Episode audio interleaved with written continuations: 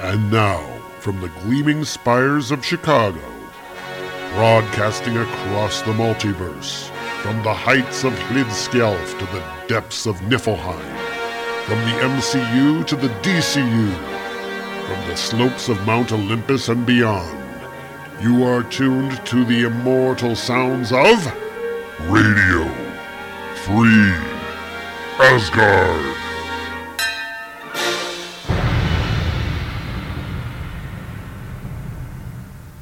You are tuned to Radio Free Asgard, episode number 315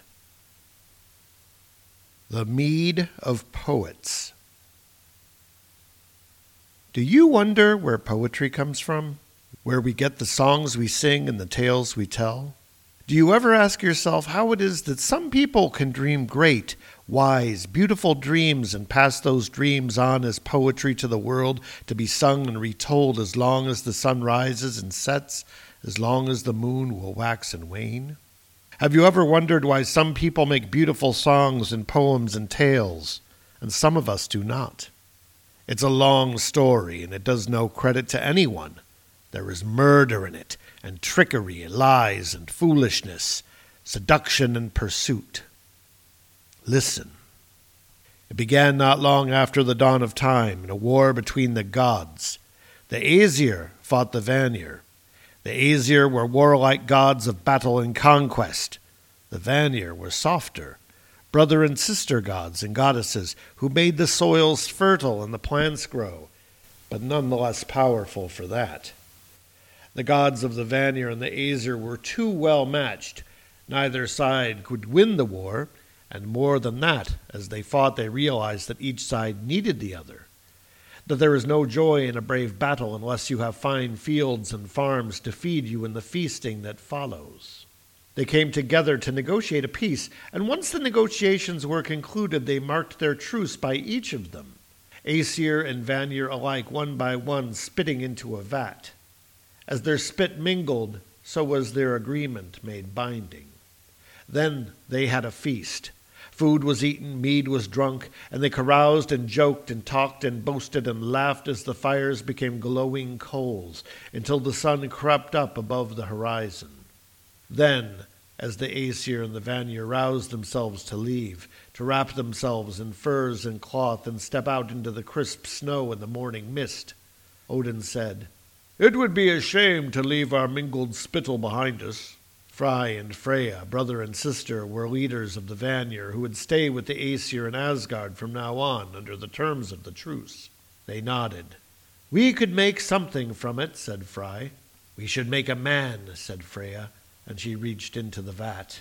The spittle transformed and took shape as her fingers moved, and in moments it had taken on the appearance of a man and stood naked before them. You are Kvasir, said Odin. Do you know who I am? You are Odin, the All Highest, said Kvasir. You are Grimnir and Thyrd. You have other names, too many to list in this place, but I know them all, and I know the poems and the chants and the kennings that go with them. Kvasir made of the joining of the Aesir and the Vanir was the wisest of the gods. He combined heart and head. The gods jostled each other to be next to ask him questions, and his answers to them were always wise. He observed keenly, and he interpreted what he saw correctly. Soon enough, Kvasir turned to the gods and said, I am going to travel now. I am going to see the nine worlds, see Midgard. There are questions to be answered that I have not yet been asked. But will you come back to us? They asked. I will come back, said Kvasir. There is the mystery of the net, after all, which one day will need to be untangled. The what? asked Thor. But Kvasir merely smiled, and he left the gods puzzling over his words. And he put on a traveling cloak, and he left Asgard and walked the Rainbow Bridge. Kvasir went from town to town, from village to village. He met people of all kinds, and he treated them well and answered their questions. And there was not a place but was the better for Kvasir's stopping there. In those days there were two dark elves who lived in a fortress by the sea. They did magic there and feats of alchemy. Like all dwarfs, they built things, wonderful, remarkable things in their workshop and their forge. But there were things that they had not yet made, and making those things obsessed them. They were brothers and were called Fjalar and Galar. When they heard that Kvasir was visiting a town nearby, they set out to meet him. Fjalar and Galar found Kvasir in the great hall, answering questions for the townsfolk, amazing all who listened. He told the people how to purify water and how to make cloth from nettles. He told one woman exactly who had stolen her knife and why. Once he was done talking and the townsfolk had fed him, the dwarfs approached. We have a question to ask you that you have never been asked before, they said, but it must be asked in private. Will you come with us? I will come, said Kvasir. They walked to the fortress. The seagulls screamed, and the brooding gray clouds were the same shade as the gray of the waves. The dwarfs led Kvasir to their workshop deep within the walls of their fortress. What are those? asked Kvasir. They are vats. They are called Son and Bodn. I see. And what is that over there? How can you be so wise when you do not know these things? It is a kettle. We call it Odrerir ecstasy giver. And I see over there you have buckets of honey you have gathered. It is uncapped and liquid. Indeed we do, said Fjalar. Galar looked scornful. If you were as wise as they say you are, you would have known what our question to you would be before we asked it, and you would know what these things are for. Kvasir nodded in a resigned way. It seems to me, he said, that if you were both intelligent and evil, you might have decided to kill your visitor and let his blood flow into the vat, Son and Bodn. And then you would heat his blood gently in your kettle, Odrarir, and after that you would blend uncapped honey into the mixture and let it ferment until it became mead. The finest mead, a drink that will intoxicate anyone who drinks it, but also give anyone who tastes it the gift of poetry and the gift of scholarship. We are intelligent, admitted Galar, and perhaps there are those who might think us evil. And with that he slashed Kvasir's throat, and they hung Kvasir by his feet over the vats until the last drop of his blood was drained. They warmed the blood and the honey in the kettle called Odrarir, and did other things to it of their own devising. They put berries into it and stirred it with a stick. It bubbled, and then it ceased bubbling, and both of them sipped it and laughed, and each of the brothers found the verse and the poetry inside himself that he had never let out. The gods came the next morning. Kvasir, they said, he was last seen with you.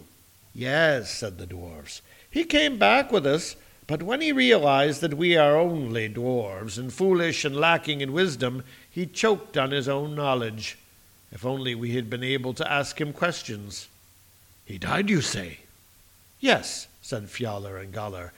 And they gave the gods Kvasir's bloodless body to take back to Asgard for a god's funeral, and perhaps, because gods are not as others and death is not always permanent for them, for a god's eventual return. Thus it was that the dwarves had the mead of wisdom and poetry, and any person who wished to taste it needed to beg it from the dwarves. But Galar and Fjalar gave the mead only to those they liked, and they liked nobody but themselves. Still, there were those to whom they had obligations. The giant Gilling, for example, and his wife. The dwarfs invited them to come and visit their fortress, and one winter's day they came. Let us go rowing in our boat, the dwarfs told Gilling.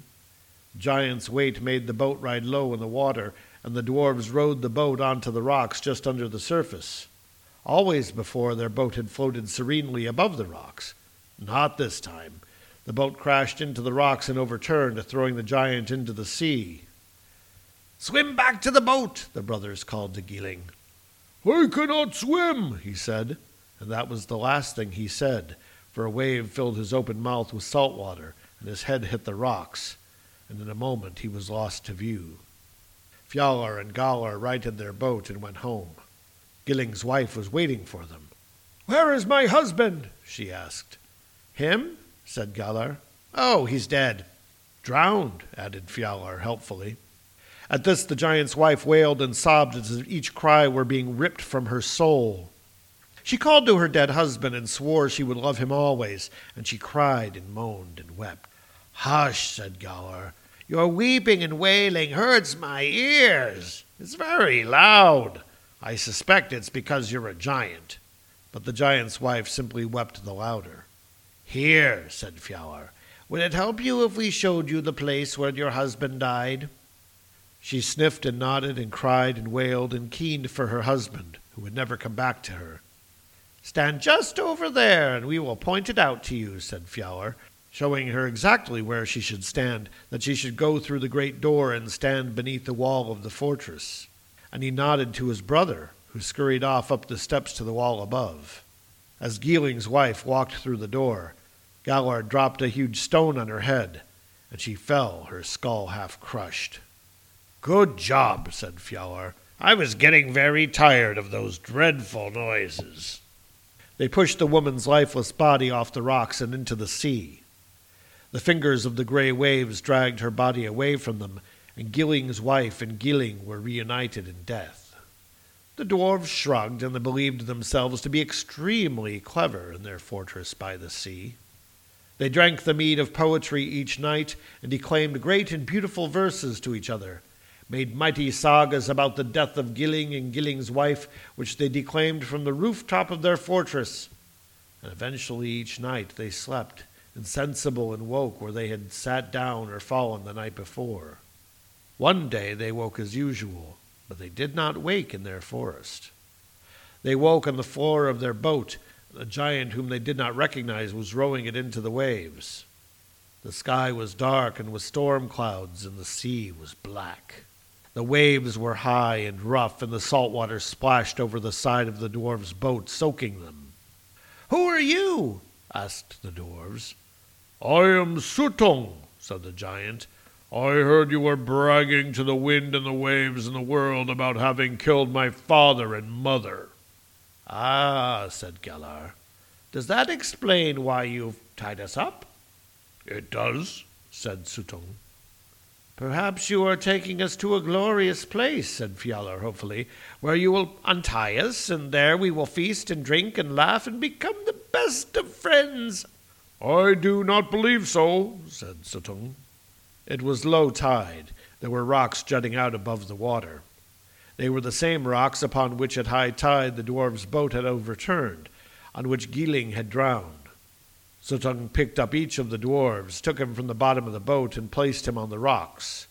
These rocks will be covered by the sea at high tide, said Fjalar. Our hands are tied behind our backs. We cannot swim. If you leave us here, we will undoubtedly drown. That is certainly the intention, said Suttung. He smiled then for the first time. And as you drown, I shall sit in this your boat, and I shall watch the sea take you both. Then I shall return home to Jotunheim, and I will tell my brother Baugi and my daughter Gunnlod how you died, and we will be satisfied that my mother and my father were appropriately avenged. The sea began to rise. It covered the dwarves' feet, and then it came up to their navels. Soon enough, the dwarves' beards were floating in the foam, and there was panic in their eyes. Mercy! they called. Like the mercy you gave my mother and my father? We will compensate you for their deaths. We will make it up to you. We'll pay you. I do not believe that you dwarves possess anything that could compensate me for my parents' debts. I am a wealthy giant. I have many servants in my mountain fastness and all the riches I could dream of. Gold I have, and precious stones and iron enough to make a thousand swords. I am the master of mighty magics. What could you give me that I do not already have? asked Suttung. The dwarves said nothing at all. The waves continued to rise. We have mead, the mead of poetry, sputtered Galar as the water brushed his lips. Made of Kvasir's blood, wisest of all the gods, shouted Fjalar. Two vats and a kettle, all filled with it. No one has it but us. No one in the whole world. Suttung scratched his head. I must think about this. I must ponder. I must reflect. Do not stop and think. If you think, we will drown, shouted Fjalar over the roar of the waves. The tide rose. Waves were splashing over the dwarves' heads, and they were gulping air, and their eyes were round with fear, when Suttung the giant reached out and plucked first Fjalar and then Galar from the waves. The mead of poetry will be adequate compensation. It is a fair price if you throw in a few other things, and I'm sure you dwarves have a few other things. I will spare your lives. He tossed them, still bound and soaking, into the bottom of the boat, where they wriggled uncomfortably like a couple of bearded lobsters, and he rowed back to shore. Suttung took the mead the dwarves had made from Kvasir's blood. He took other things from them as well, and he left that place and he left those dwarves who were all things considered happy enough to have gotten away with their lives. Fjalar and Galar told people who passed their fortress the story of how ill used they had been by Suttung. They told it in the market when next they went to trade. They told it when ravens were near. In Asgard at his high seat, Odin sat, and his ravens, Hugin and Munin, whispered to him of the things they had seen and heard as they had wandered the world. Odin's one eye flashed when he heard the tale of Suttung's mead. The people who had heard the story called the mead of poetry the ship of the dwarves, since it had floated Fjalar and Galar off the rocks and taken them safely home. They called it the liquid of Odrarir, or Bodn, or Son. Odin listened to his raven's words. He called for his cloak and his hat. He sent for the gods and told them to prepare three enormous wooden vats, the largest vats that they could build, and to have them waiting by the gates of Asgard. He told the gods he would be leaving them to walk the world, and might be some time. I will take two things with me, said Odin. I need a whetstone to sharpen a blade with, the finest we have here, and I wish to have the auger the drill named Rati. Rati means drill, and Rati was the finest drill of the gods possessed. It could drill deeply and drill through the hardest rock.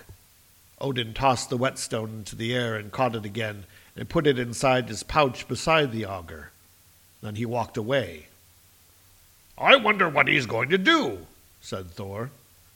Kvasir would have known, said Frigg. He knew everything. Kvasir is dead, said Loki. As for me, I do not care where the Allfather is going or why. I am off to help build the wooden vats that the Allfather requested, said Thor. Suttung had given the precious mead to his daughter Gunnlod to watch over inside the mountain called Hnitbjorg in the heart of giant country. Odin did not go to the mountain. Instead, he went directly to the farmland owned by Suttung's brother, Baugi. It was spring, and the fields were high with grasses to be cut for hay. Baugi had nine slaves, giants like himself, and they were cutting the grass for hay with huge scythes, each scythe the size of a small tree. Odin watched them. When they stopped work, when the sun was at its highest, to eat their provisions, Odin sauntered over to them and said, I have been watching you all work. Tell me, why does your master let you cut grass with such blunt scythes? Our blades are not blunt, said one of the workers. Why would you say that? asked another. Our blades are the sharpest.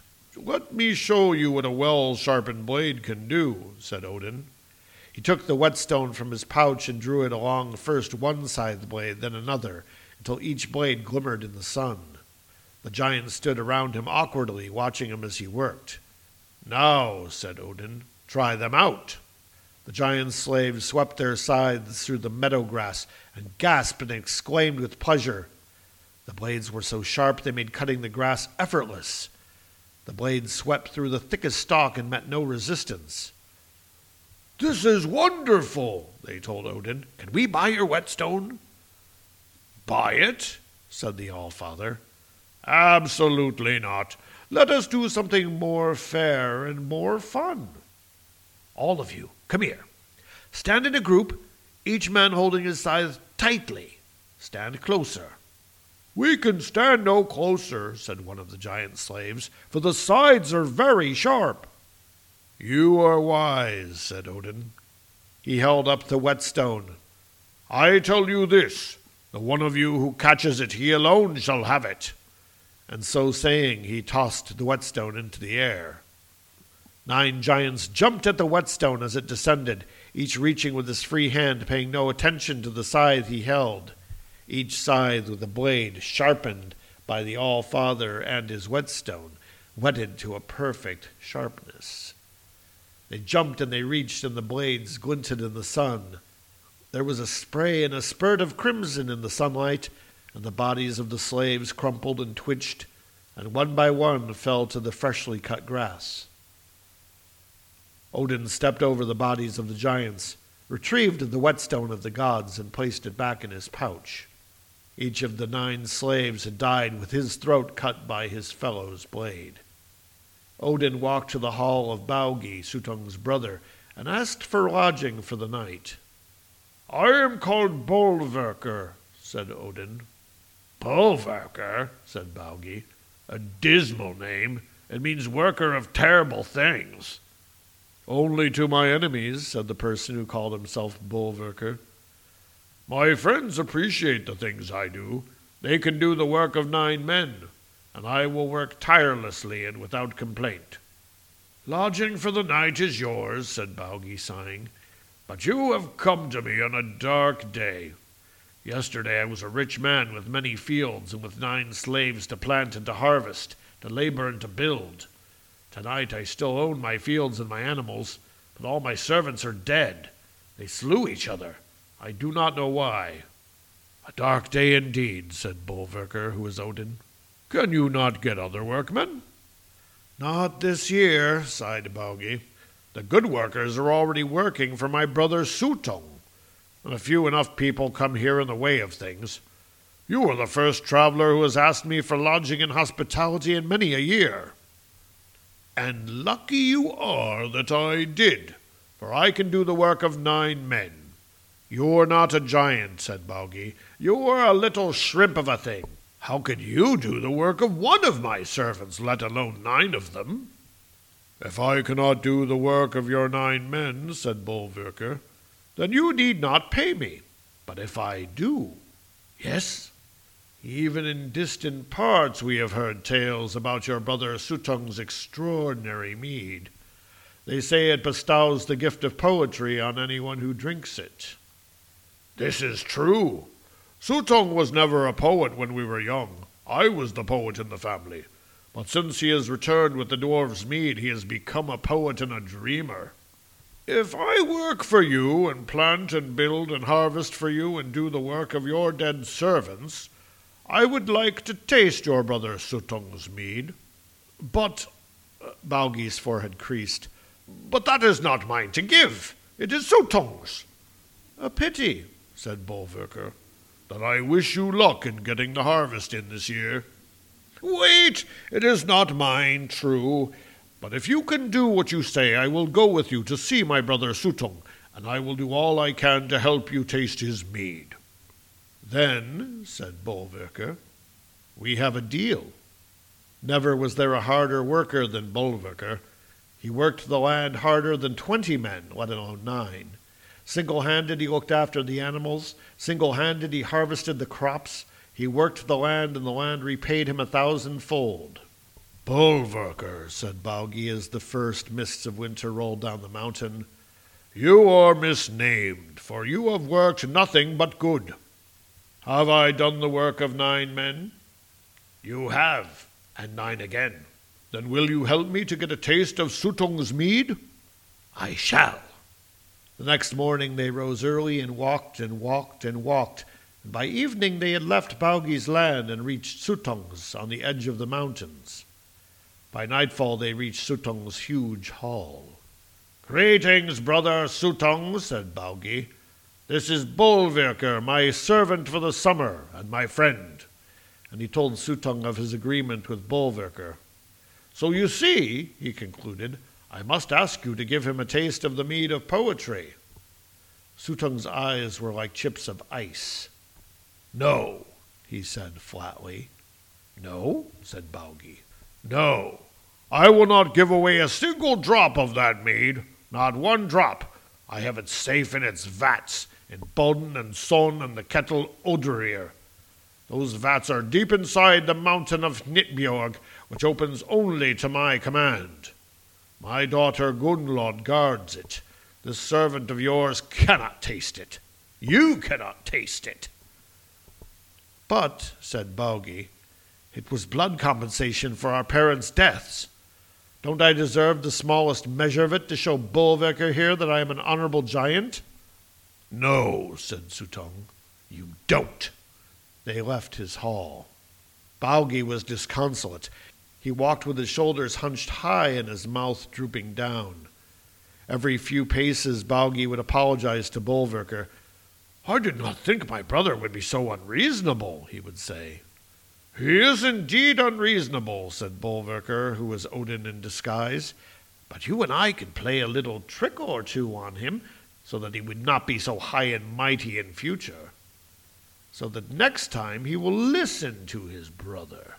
We could do that, said the giant Baugi, and he stood straighter, and the corners of his mouth tightened into something that almost resembled a smile.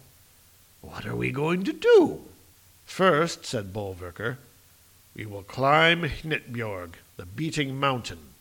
They climbed Hnitbjorg together, the giant going first, and Bolverker, doll sized in comparison, never falling behind.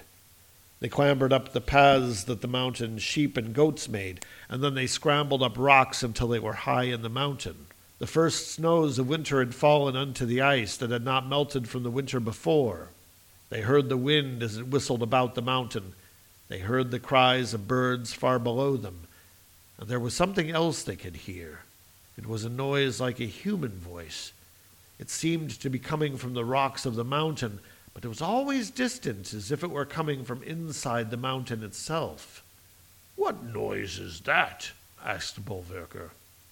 Baugi frowned. It sounds like my niece Gunnlod singing. Then we will stop here. From his leather pouch, Bolverker produced the auger called Rati. Here, he said, you are a giant and big and strong. Why don't you use this auger to drill into the side of the mountain? Baugi took the auger he pushed it against the mountainside and began to twist. The tip of the auger drilled into the mountainside like a screw into soft cork. Baugi turned it and turned it again and again. Done it, said Baugi. He pulled out the auger. Bolverker leaned toward the hole made by the drill and blew into it. Chips and the dust of rocks blew back at him. I have just learned two things, said Bolverker. What two things are these? asked Baugi that we are not yet through the mountains, said Bolverker. You must keep drilling. That is only one thing, said Baugi. But Bolverker said nothing more on that high mountainside where the icy winds clawed and clutched at them. Baugi pushed the drill Rati back into its hole and began to turn it once more. It was getting dark when Baugi pulled the auger from the hole again. It broke through the inside of the mountain, he said. Bolverker said nothing, but he blew gently into the hole, and this time he saw the chips of rock blow inward. As he blew, he was aware that something was coming toward him from behind. Bolverker transformed himself then. He turned himself into a snake, and the sharp auger plunged into the place where his head had been. The second thing I learned when you lied to me, hissed the snake to Baugi, who stood astonished, holding the auger like a weapon, was that you would betray me. And with a flick of its tail, the snake vanished into the hole in the mountain. Baugi struck again with the auger, but the snake was gone, and he flung the drill from him angrily and heard it clatter on the rocks below. He thought about going back to Suttung's hall, and once he was there telling his brother that he had helped bring a powerful magician up Hnitbjorg, and he'd even helped him get inside the mountain. He imagined Suttung's reaction to this news. And then, his shoulders slumping and his mouth drooping, Baugi climbed down the mountain and trudged off home to his own hearth and his own hall. Whatever happened in the future to his brother or to his brother's precious mead, why, it was nothing to do with him. Bolverker slid in snake shape through the hole in the mountain until the hole ended, and he found himself in a huge cavern. The cavern was lit by crystals with a cold light. Odin transformed himself from snake shape into man shape once more, and not just a man, but a huge man, giant sized and well formed. Then he walked forward, following the sound of song. Gunnlod, the daughter of Suttung, stood in the cavern in front of a locked door, behind which were the vats called Son and Bodn, and the kettle, Odrarir. She held a sharp sword in her hands, and she sang to herself as she stood. Well met, brave maiden, said Odin. Gunnlod stared at him. I do not know who you are, she said. Name yourself, stranger, and tell me why I should let you live. I am Gunnlod, guardian of this place. I am Bolverker, said Odin, and I deserve death, I know, for daring to come to this place. But stay your hand and let me look upon you. Gunnlod said, My father, Suttung, sent me on guard here to protect the mead of poetry. Bolverker shrugged. Why would I care for the mead of poetry? I came here only because I heard of the beauty and the courage and the virtue of Gunnlod, Suttung's daughter. I told myself, if she just lets you look at her, it will be worth it. Of course, she is as beautiful as they say in the tales. That was what I thought. Gunnlod stared at the handsome giant in front of her. And was it worth it, Bolverker, who is about to die? More than worth it, he told her. For you are more beautiful than any tale I have ever heard, or any song that any bard could compose. More beautiful than a mountain peak, more beautiful than a glacier, more beautiful than a field of fresh fallen snow at dawn. Gunnlod looked down and her cheeks reddened. Can I sit beside you? asked Bolverker. Gunnlod nodded, saying nothing. She had food there in the mountain and drink, and they ate and they drank. After they ate, they kissed gently in the darkness. After their love-making, Bolverker said sadly, I wish I could taste one sip from the mead from the vat called Son. Then I could make a true song about your eyes, and all men would sing it when they wanted to sing of beauty. One sip? she asked. A sip so small nobody would ever know, he said. But I'm in no hurry. You are more important than that. Let me show you how important to me you are. and he pulled her to him. They made love in the darkness. And when they had finished and were curled up together, naked skin touching skin, whispering endearments, then Bolverker sighed mournfully. What is wrong? asked Gunnlod. I wish I had the skill to sing of your lips. How soft they are! How much better they are than the lips of any other girl. I think it would be an excellent song. That is indeed unfortunate, agreed Gunnlod, for my lips are very attractive. I often think they're my best feature. Perhaps. But you have so many perfect features, picking the best is so difficult. But if I were to take the tiniest taste from the vat called Bodn, the poetry would enter my soul, and I would be able to make a poem about your lips that would last until the sun is eaten by a wolf. Only the tiniest sip, though, she said, because father would get quite irritable if he thought I was giving away his mead to every good looking stranger who penetrated the mountain fastness. They walked the caverns holding hands and occasionally brushing lips. Gunnlod showed Bolverker the doors and the windows that she could open from inside the mountain, through which Suttung sent her food and drink, and Bolverker seemed to pay no attention. He explained that he was not interested in anything that was not about Gunnlod, or her eyes, or her lips, or her fingers, or her hair. Gunnlod laughed and told him he did not mean any of his fine words, and he obviously could not want to make love with her again. He hushed her lips with his lips, and once again they made love. When they were both perfectly satisfied, Bolverker began to weep in the darkness. What's wrong, my love? asked Gunnlod. Kill me, sobbed Bolverker. Kill me now, for I will never be able to make a poem about the perfection of your hair and your skin and the sound of your voice, of the feel of your fingers. The beauty of Gunnlod is impossible to describe. Well, she said, I suppose it can't be easy to make such a poem, but I doubt it's impossible. Perhaps. Yes? Perhaps the smallest sip from the kettle Odrerir would give me the lyrical skills to conjure your beauty for generations still to come, he suggested, his sobs ceasing. Yes, perhaps it would, but it would have to be the smallest of smallest sips. Show me the kettle, and I will show you just how small a sip I can take. Gunnlod unlocked the door, and in moments she and Bolverker were standing in front of the kettle and the two vats. The smell of the mead of poetry was heady in the air. Just the tiniest of sips, she told him, for three poems about me that will echo down through the ages. Of course, my darling. Bolverker grinned in the darkness. If she had been looking at him then, she would have known that something was wrong. With his first drink, he drank every drop of the kettle Odrerir. With his second, he drained the vat called Bodn. With his third, he emptied the vat called Son. Gunnlod was no fool. She realized that she had been betrayed and she attacked him. She was strong and fast, and Odin did not stay to fight. He ran from there. He pulled the door closed and locked her inside. In the blink of an eye, he became a huge eagle. Odin screeched as he flapped his wings, and the mountain doors opened, and he rose into the skies. Gunnlod's screams pierced the dawn. In his hall, Suttung woke and ran outside. He looked up and saw the eagle and knew what must have happened. Suttung too transformed himself into eagle shape. The two eagles flew so high that from the ground they were the tiniest of pinpricks in the sky.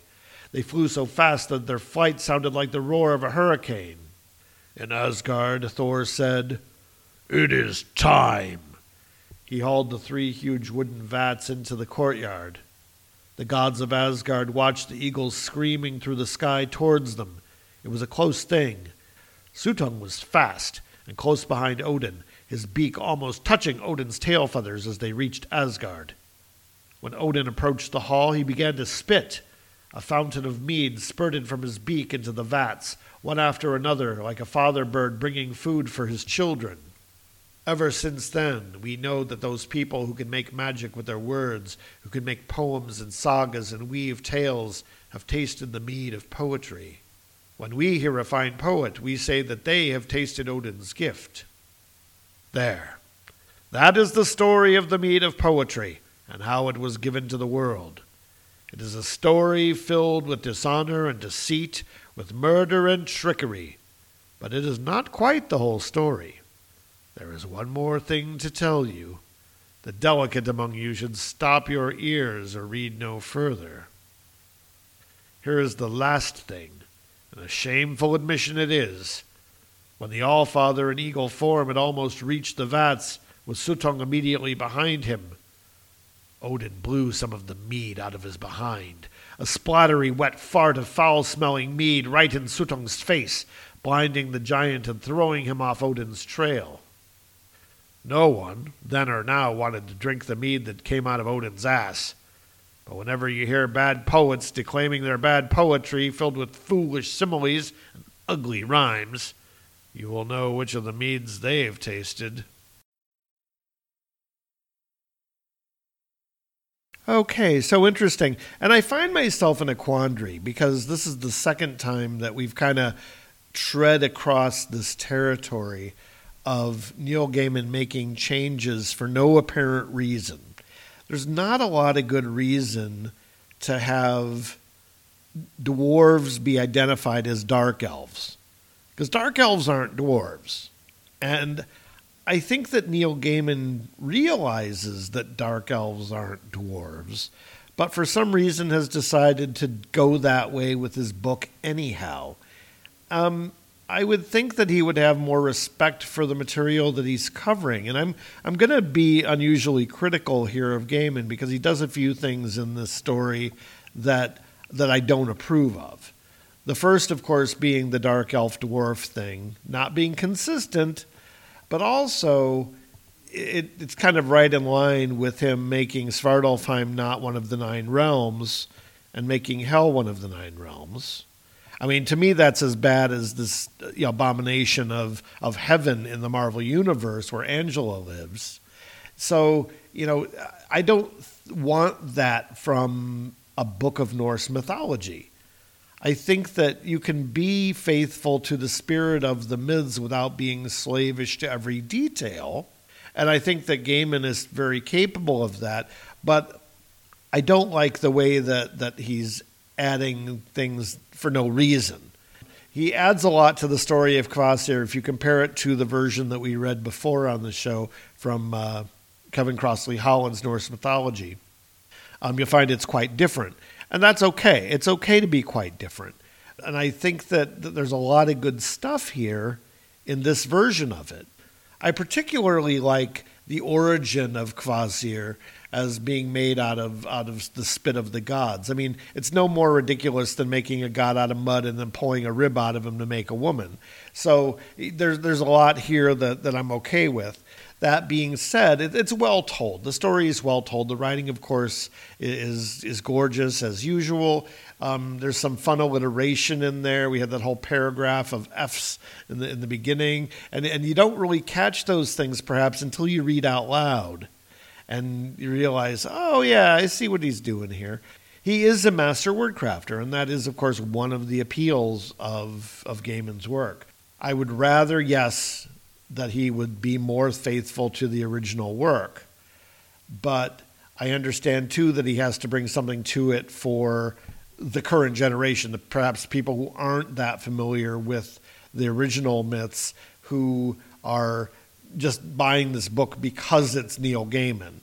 But I, I don't like the fact that he's giving them false information and has changed the cosmology to suit his own particular opinion and and so that's kind of where I stand on it. And so I, I have very mixed feelings about this story.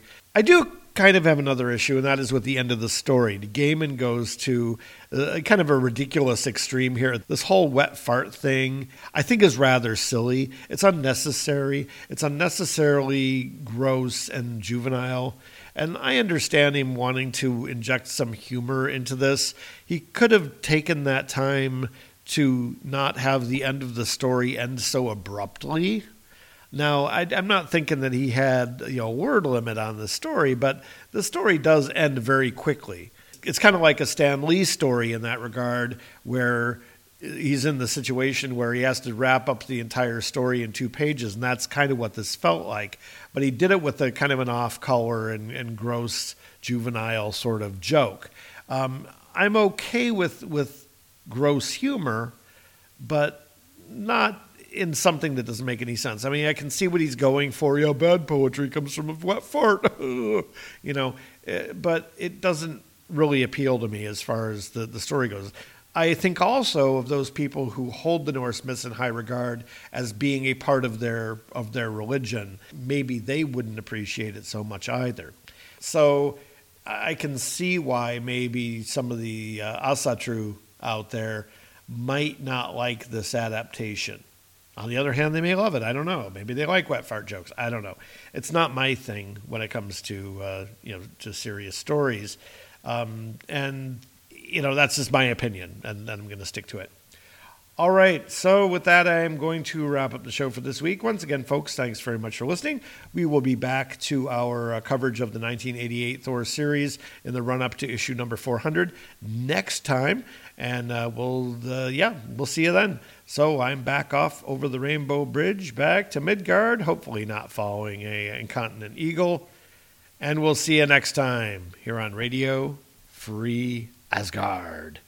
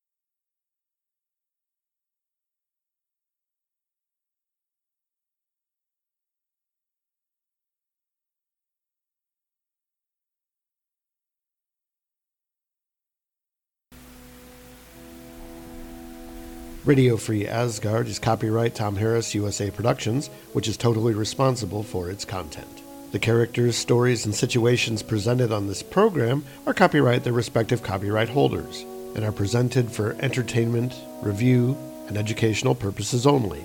No ownership is implied. We make no money from this podcast, and the contents are believed to be covered under fair use.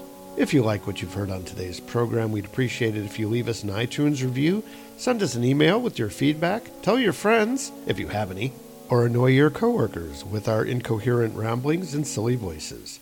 Thanks once again for listening to Radio Free Asgard.